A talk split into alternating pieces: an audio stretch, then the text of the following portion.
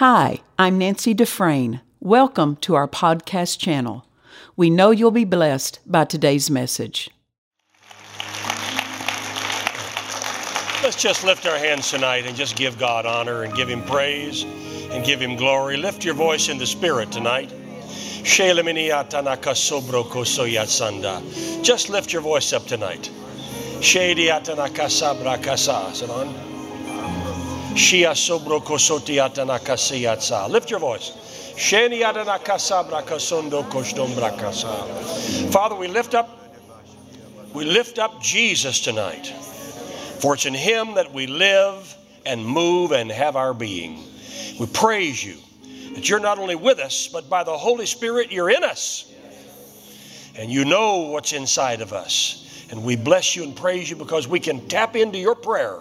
And we can pray in tongues and then stop and pray in our own language and get understanding, get ideas and insights and concepts and new ways of doing things. We thank You, Father, for a fresh move of the Holy Spirit and for a fresh touch of the anointing upon me tonight in Jesus' name. And everybody said, amen. Amen. Hallelujah. Let's just shout unto the Lord. Hallelujah. Hallelujah. Amen. God bless you. You can be seated. Pastor Morgan, thank you for that introduction. It is a joy to be here, and um, I love coming here because I feel like I'm at home. Amen. Amen. And I like coming home. That's right. And I uh, want to thank Pastor Nancy for the invitation to come. And uh, to you students, I'm wearing one of the ties that you got me. Thank you very much. Don't you like my tie? Yes. Well, they bought it for me. So, and I'm wearing one of the other ones tomorrow morning. So I may, well, I may sleep in one tonight. We'll see. But I thank God for that, and I told Lindsay about the, the little, is, is it, am I pronouncing it right? Schwar, Schwar, Swarovski. What? Swarovski. Swarovski. Okay, it's like you swore off something. No, Swarovski, the little, that you got her? Yeah. And I told her I was going to wear it. She said, no, you're not. um, and uh, for you, those of you who are in the Bible school, uh, she's going to Skype in again in the morning. And uh, she's going to start off. She's going to take the first the first part, and then I'll finish after that. So we'll have a we'll have a good time. I enjoy teaching.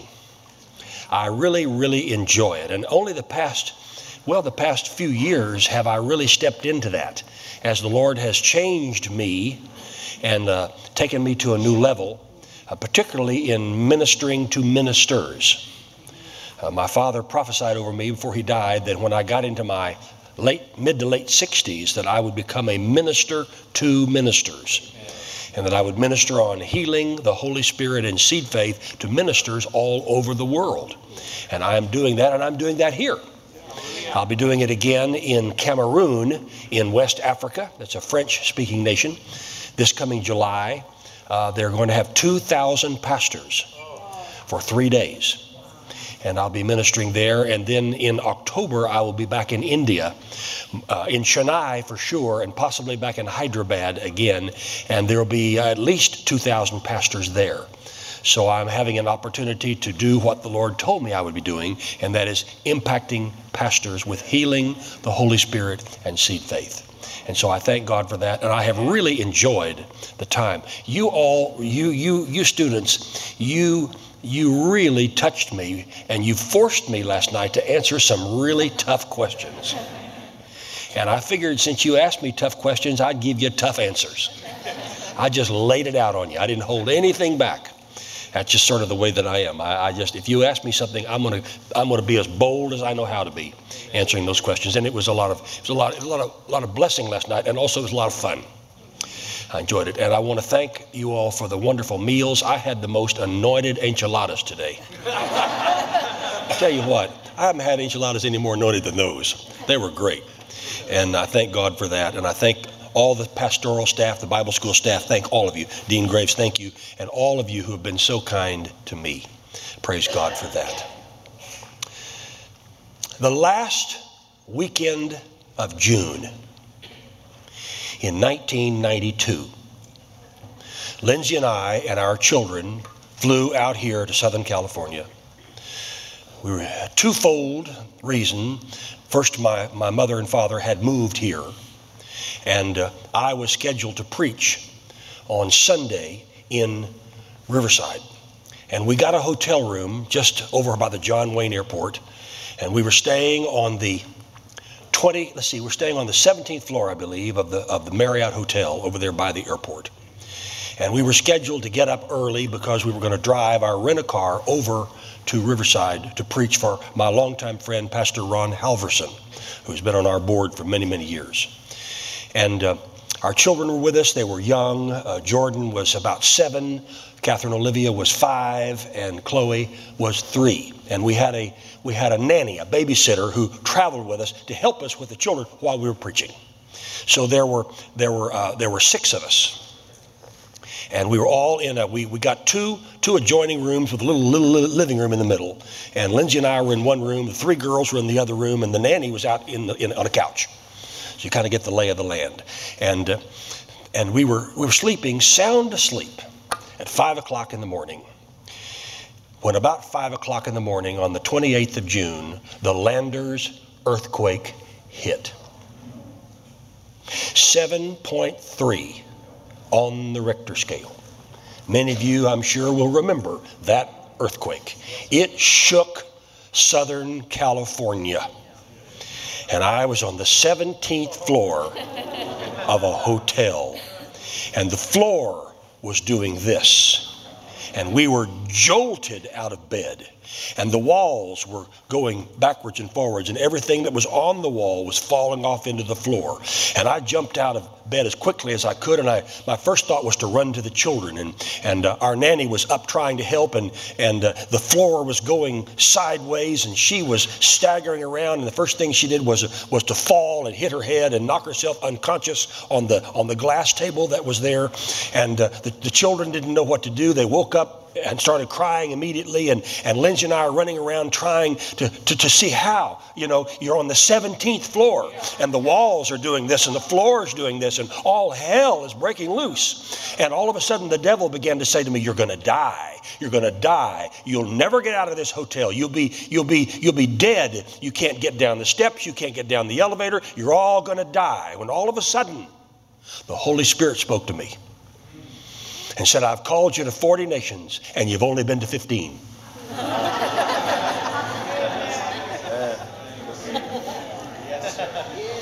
You're not going to die in an earthquake." Isn't it wonderful when in the midst of a storm, the Holy Spirit can speak to you? Pretty soon it quieted down. And uh, we went ahead and got dressed and had breakfast and, and uh, went down in the elevator and got the rent-a-car and drove over and had two wonderful services in Riverside, and then spent a few days with my parents. Thank God. Open your Bibles tonight to Isaiah chapter forty-three. Isaiah chapter forty-three. I'm not going to preach long tonight, but it is going to be powerful. So buckle up your seatbelt, get your Bible, get something to write on, and let me read Isaiah chapter forty-three, verses one and two. "But now, thus saith the Lord that created, created thee and formed thee, fear not, for I have redeemed thee. I have called thee by name, thou art mine. When thou passest through the waters, I will be with thee. And through the rivers, they shall not overflow thee. When thou walkest through the fire, thou shalt not be burned, neither shall the flame kindle upon thee." Can you say amen? Amen. Tonight, I want to give you four ways to keep it together when it seems like everything is falling apart. Four ways to keep it together when it seems like everything is falling apart. Now, if I were to give it a second title, I would say, "Overcoming the Shake, Rattle, and Roll of Your Life." Turn to your neighbor and say, he gonna, you're going to learn how to overcome the shake, rattle, and roll in your life. Tell them on both sides.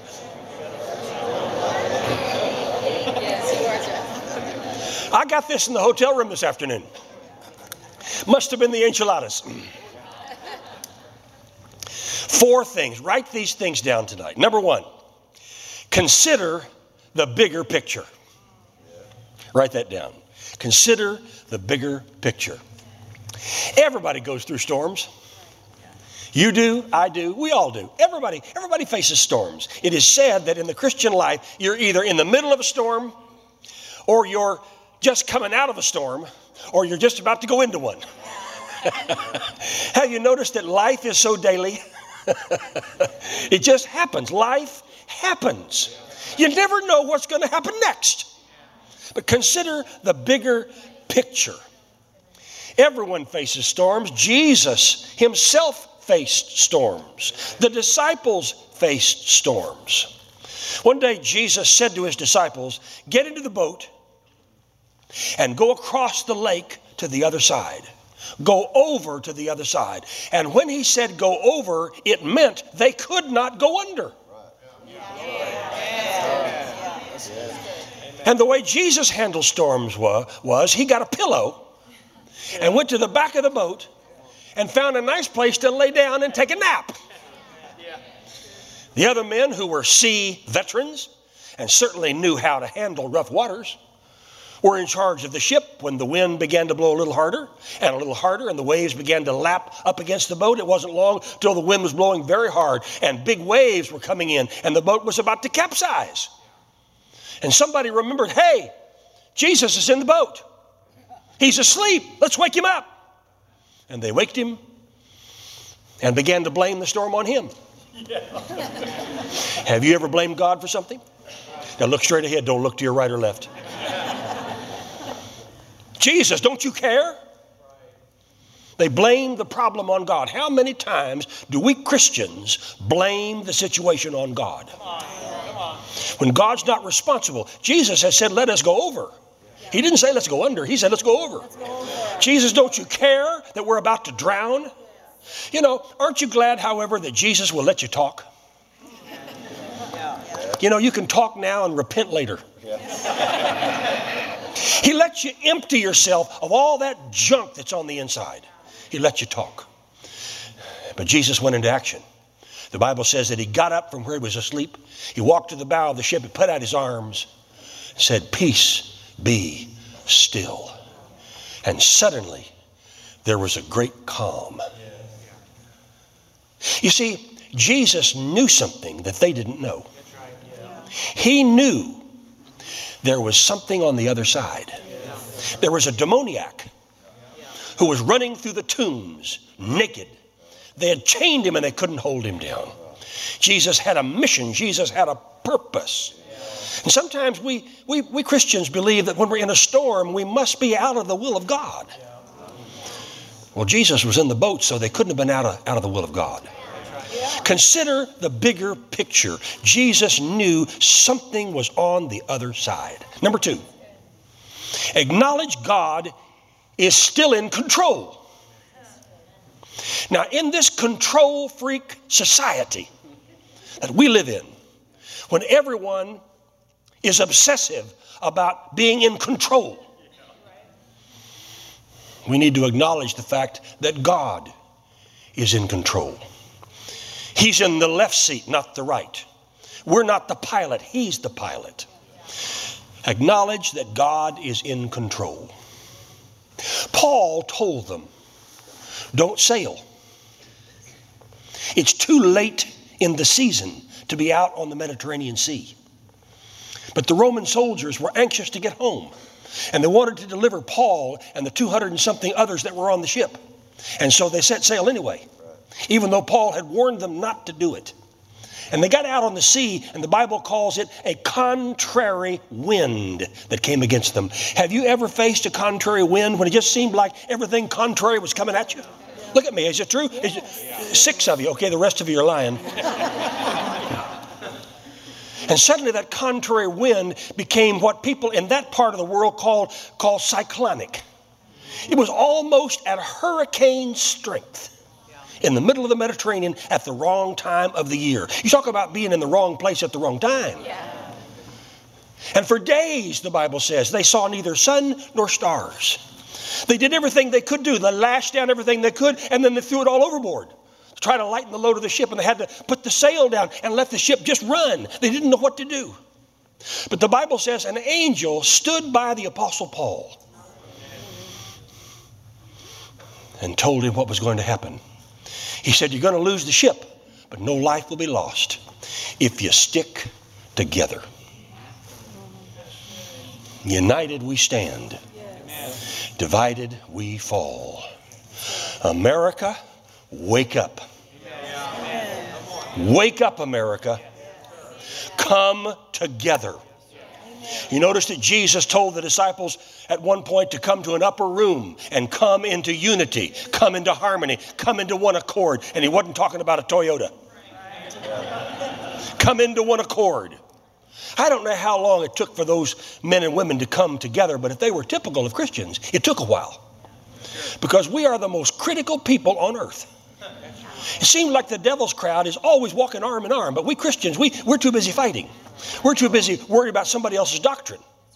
You know, that's how denominations were begun in the first place. I didn't agree with your doctrine, so I'll go start my own thing. You don't agree with my doctrine, you'll start something over here. That's, that's how denominations came into being. And some of them are just deader than a doornail. Now that's dead.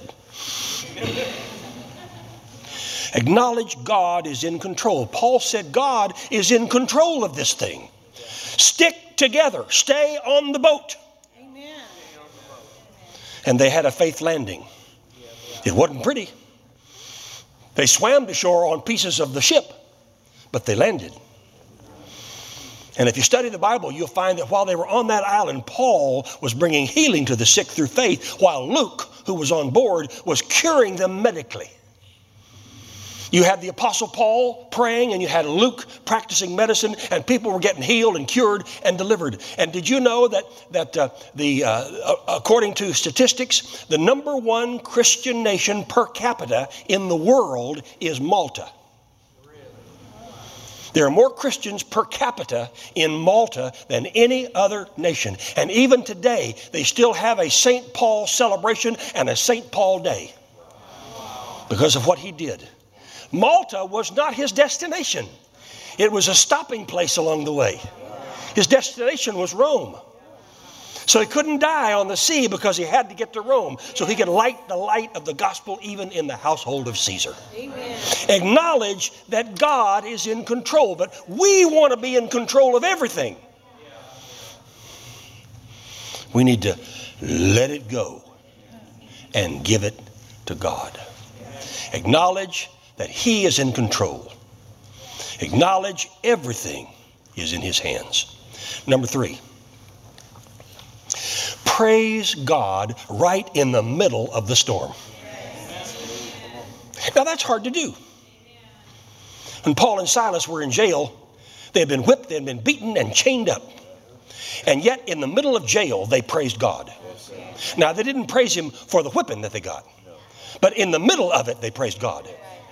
You don't have to thank God for the storm, but in the midst of the storm, start praising him.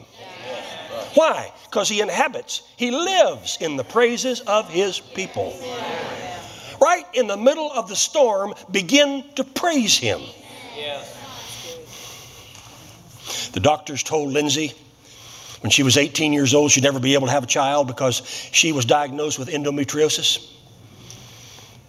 And that generally means you can get pregnant, but you can't stay pregnant.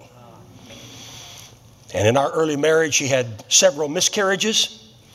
And it looked like the doctors were correct. But Kenneth Copeland prophesied over her and said, you'll have children sooner than you think. Well, it did not look like we were going to have children at all, and we wanted children. And she became pregnant again. I think it was her third or fourth pregnancy, as I recall, her fourth, I believe. And uh, lo and behold, she carried the child all nine months and delivered the most beautiful baby boy. We named him Richard Orrell, perfectly healthy. He developed a breathing problem and a staph infection in the hospital, and within thirty-six hours, he died in my arms. Now, it's pretty hard to praise God when you're holding a dead baby in your arms.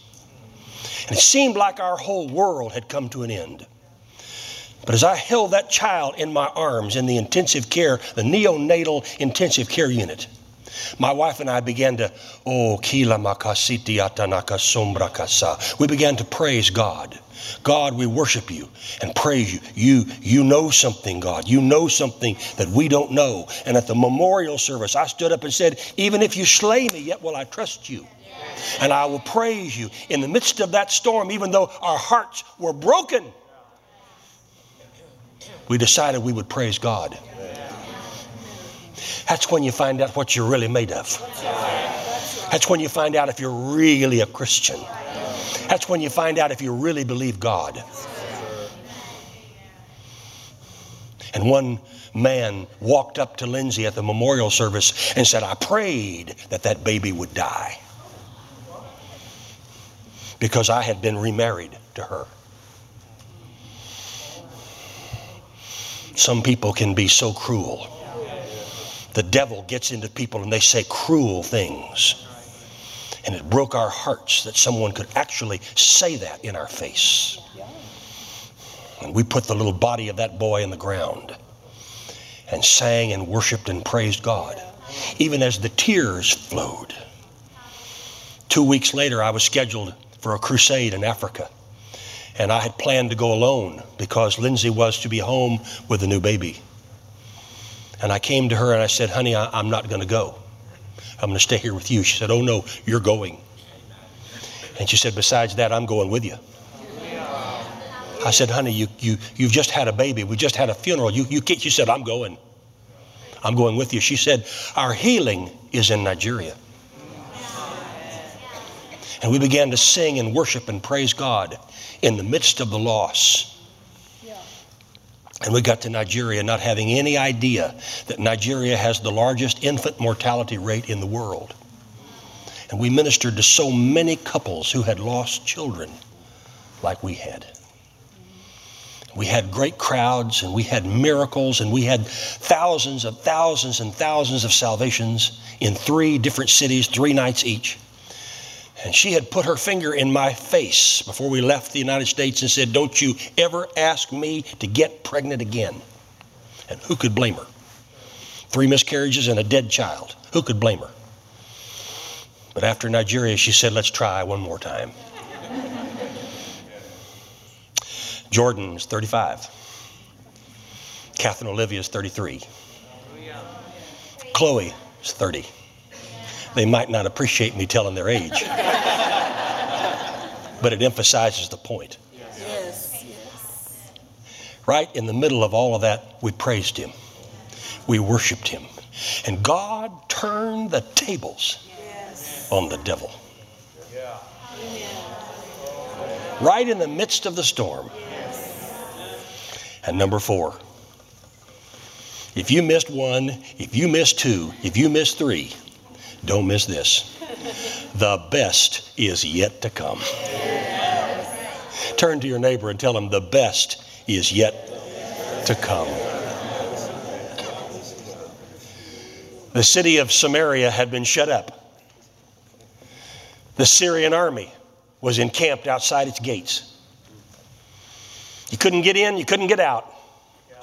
For days, for weeks, for months, there was no food. There was no water. The people in the city had taken to boiling the flesh of their own children to survive.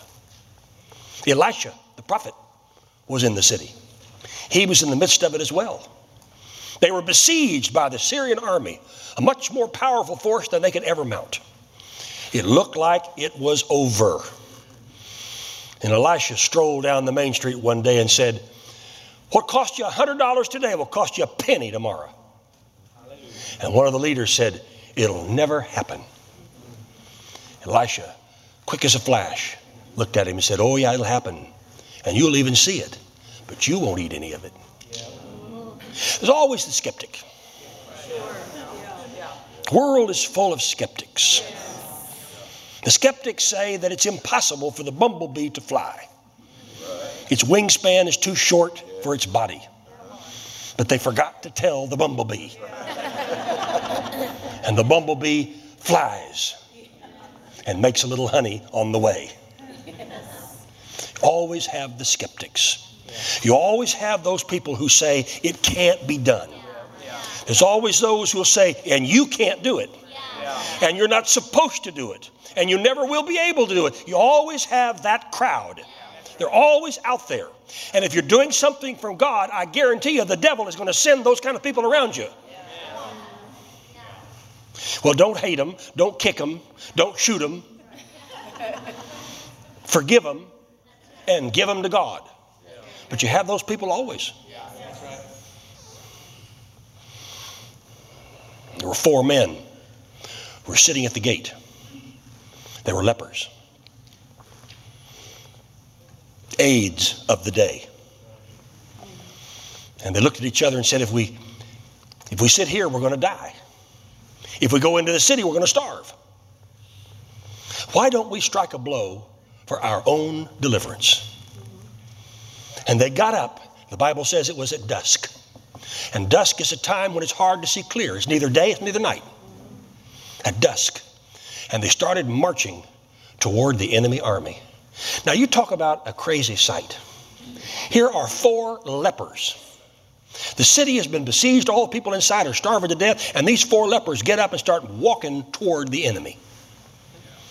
And there's a time in your life when you've got to step out in faith. And believe that somehow, some way, God is going to make a way where there seems to be no way. That God can take the situation and turn it around for His glory and for His goodness and mercy. And they started a faith march toward that Syrian army camp. And somehow, I don't know, by some supernatural miracle, God began to multiply the sound of their footsteps.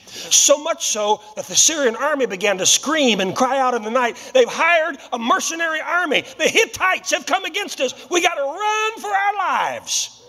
And the whole Syrian army began to run. And they left behind all their food stores. They left behind all their riches. They left behind all their tents. They left behind all their weapons. They left behind everything that they had. And when the four uh, lepers came into the little camp, everybody was gone.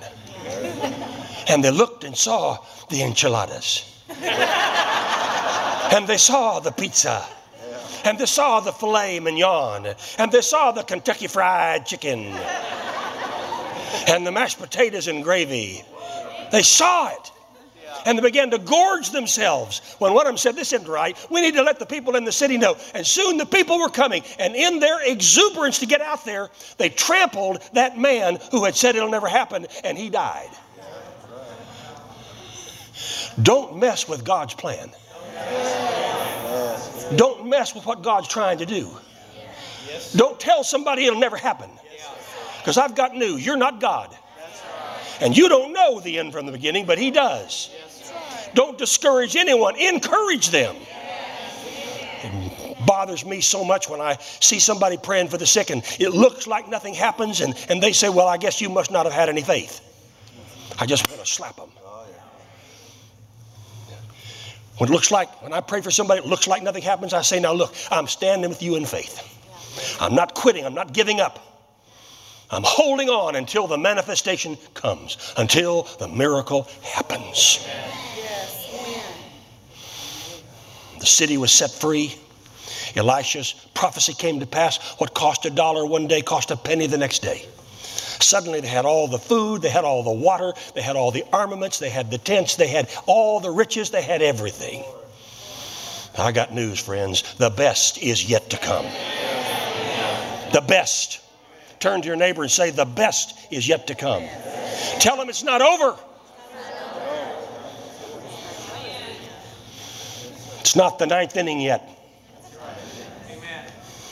The best is yet to come. God is not finished with you. He's not finished with you. He's not finished with you. He's the same yesterday, today, and forever. And if He'll do that for the people in Samaria, if He'll do that for Lindsay and me, if He'll do that for Paul and the apostle and, and, and Luke and the others on that ship, if He'll do that for the disciples in the boat, if He'll do that for them, for them, He'll do that for you. And I declare to you that the best is yet to come. Well, how do we get the best? We use our faith. God hath given to every man, every woman, the measure of faith. And faith is what you hold on to until you receive what you're believing for. Yes, sir. Mm. What are you believing for tonight? Health, finances, family, children, relationships. What are you believing for? What is it that God has put in your heart? And something has come against you, and there's a storm that's raging.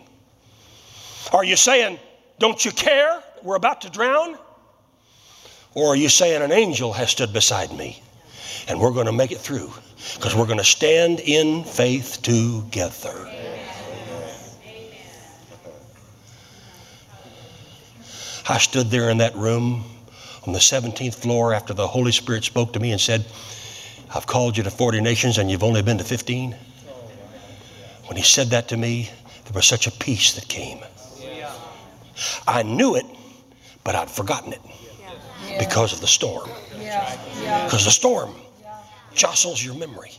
It messes with your insides. That's right. That's good. That's good. When the storm comes, that's when you start praying in tongues. Amen. And God begins to give you revelation. And he speaks to you. You haven't done yet what I've told you to do. You're not going to die in this. I'm going to keep you. Overcoming the shake, rattle, and roll. Because we all face it. All of us. Every one of us faces it. Life's storms happen. Yes, things happen. Yeah. Sometimes we fall. It's not important about the fall. What's important is that we get back up. That's right. Amen. Amen. I was in a shopping mall, which is something that I rarely do. And um, there was a, a man who came walking by. He was in a white suit, a white shirt with a white tie. He had on white shoes, a white hat, and a white cane. And he was coming down the aisleway between the stores, dancing, walking, strutting. And I saw that he was going to take the escalator down. And so I followed him. And he strutted all the way down, about halfway on the escalator, when suddenly he slipped. And he fell. And because he was going down, he began to turn somersaults. And he somersaulted his way all the way to the floor down. I'm not sure if anybody else saw him, but I saw it. And I wondered what he would do when he hit the bottom. You know what he did? He got up, put his hat back on, picked up his cane, and said, "Well, all right."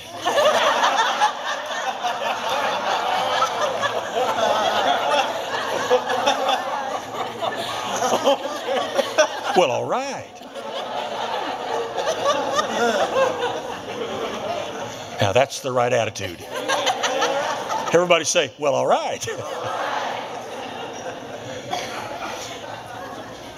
He's not letting the storm get you down. That's you taking control. That's you using your faith. That's you believing God. That's you saying, "Devil, you can't have me. Devil, you can't have my family. Devil, you can't have my finances. Devil, you can't have my body. No, you can't have me. In the name of Jesus, devil, get the hell out of my life." Yeah. Amen. Don't tell me I can't say it. I just did.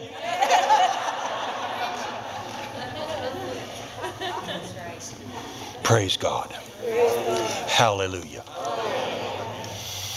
Consider, consider the bigger picture. Acknowledge God in your life. Praise Him in the midst of the storm. And don't forget, the best is yet to come.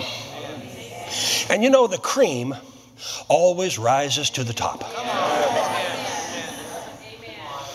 When I was a boy, we lived on a farm and we had two milk cows. I may have told this story here before, but my mother and I would go down, and she let me, when I got old enough, she let me milk the cow. And I loved doing it, sitting under a little stool, milking the cow. And we'd take that jug of milk and put it in the barn refrigerator. And the next morning we'd come down, I'd bring my little red wagon. Any of you remember little red wagons? I used to have a little red wagon. Amen. And I'd pull the red wagon behind me, and she'd get the milk, and I'd put it in my wagon, and we'd take it back to the house, which is about a quarter of a mile. And uh, she'd put that milk in there, and she'd look at me and she'd say, son, look, look, the cream has risen to the top. I'll never forget it. And she let me taste it. And she would say, son, that's the best part. The best is yet to come. Amen. Stand with me for prayer, please. Amen. Do you receive that tonight? Yes, sir. The Lord gave me that in the hotel room this afternoon. Thank God for the Renaissance Inn. Father, it's not by might, and it's certainly not by power, but it's by the Holy Ghost, the Spirit of the living God, that I pray this prayer tonight. Lord, each one of us face battles. Each one of us face struggles. Each one of us face storms. But we have a name which is above every name named in heaven and earth. We have the name of Jesus. God has given him a name which is above every name named in heaven and earth. His name is higher than cancer. His name is higher than heart problems and blood pressure and blood sugar problems. His name is higher than breathing problems and hearing and sight problems. His name is higher than arthritis and other pains and problems. His name is higher. His name is higher than financial uh, distraught and loss. His name is higher. His name is higher than family problems and relationship problems and marriage problems and business problems. His name is higher. For God has given him a name, a name which is above every name named in heaven and earth. And the Bible says at that name, every knee should bow and every tongue confess that he is Lord, to the glory of God the Father. Thank you, Father. I praise you tonight. I thank you that even though storms come, we have a name. And we have the right to speak in that name with authority and with power and with confidence, because you're the same yesterday, today, and forever. And what you did in Bible days, you're still doing these days. Yes. Yes. And I pray now over every man, every woman here tonight. I rebuke that which has come against you. And I say to the devil, you stop it. That's enough. And that's where the, what the word rebuke literally means. It means stop it. That's enough. I rebuke it. I command the devil to take his dirty, rotten, stinking, filthy hands off of you. I pray over your health. I pray over every organ in your body. I pray over every vein, every artery, every muscle, every tissue, every bone. I pray over every organ in your body. I pray for healing from the crown of your head even unto the soles of your feet. Be healed tonight, right where you stand, in the name of Jesus. Be healed in your emotions. I rebuke every discouragement, every depression, every fear, every doubt. I bind it in the name of Jesus. And I pray for God's healing touch in your emotions, your inner self to be healed. I pray over your finances tonight. And I remind you that as you sowed your seed, as I did as well, that we have a Bible right for God to do what he said he would do.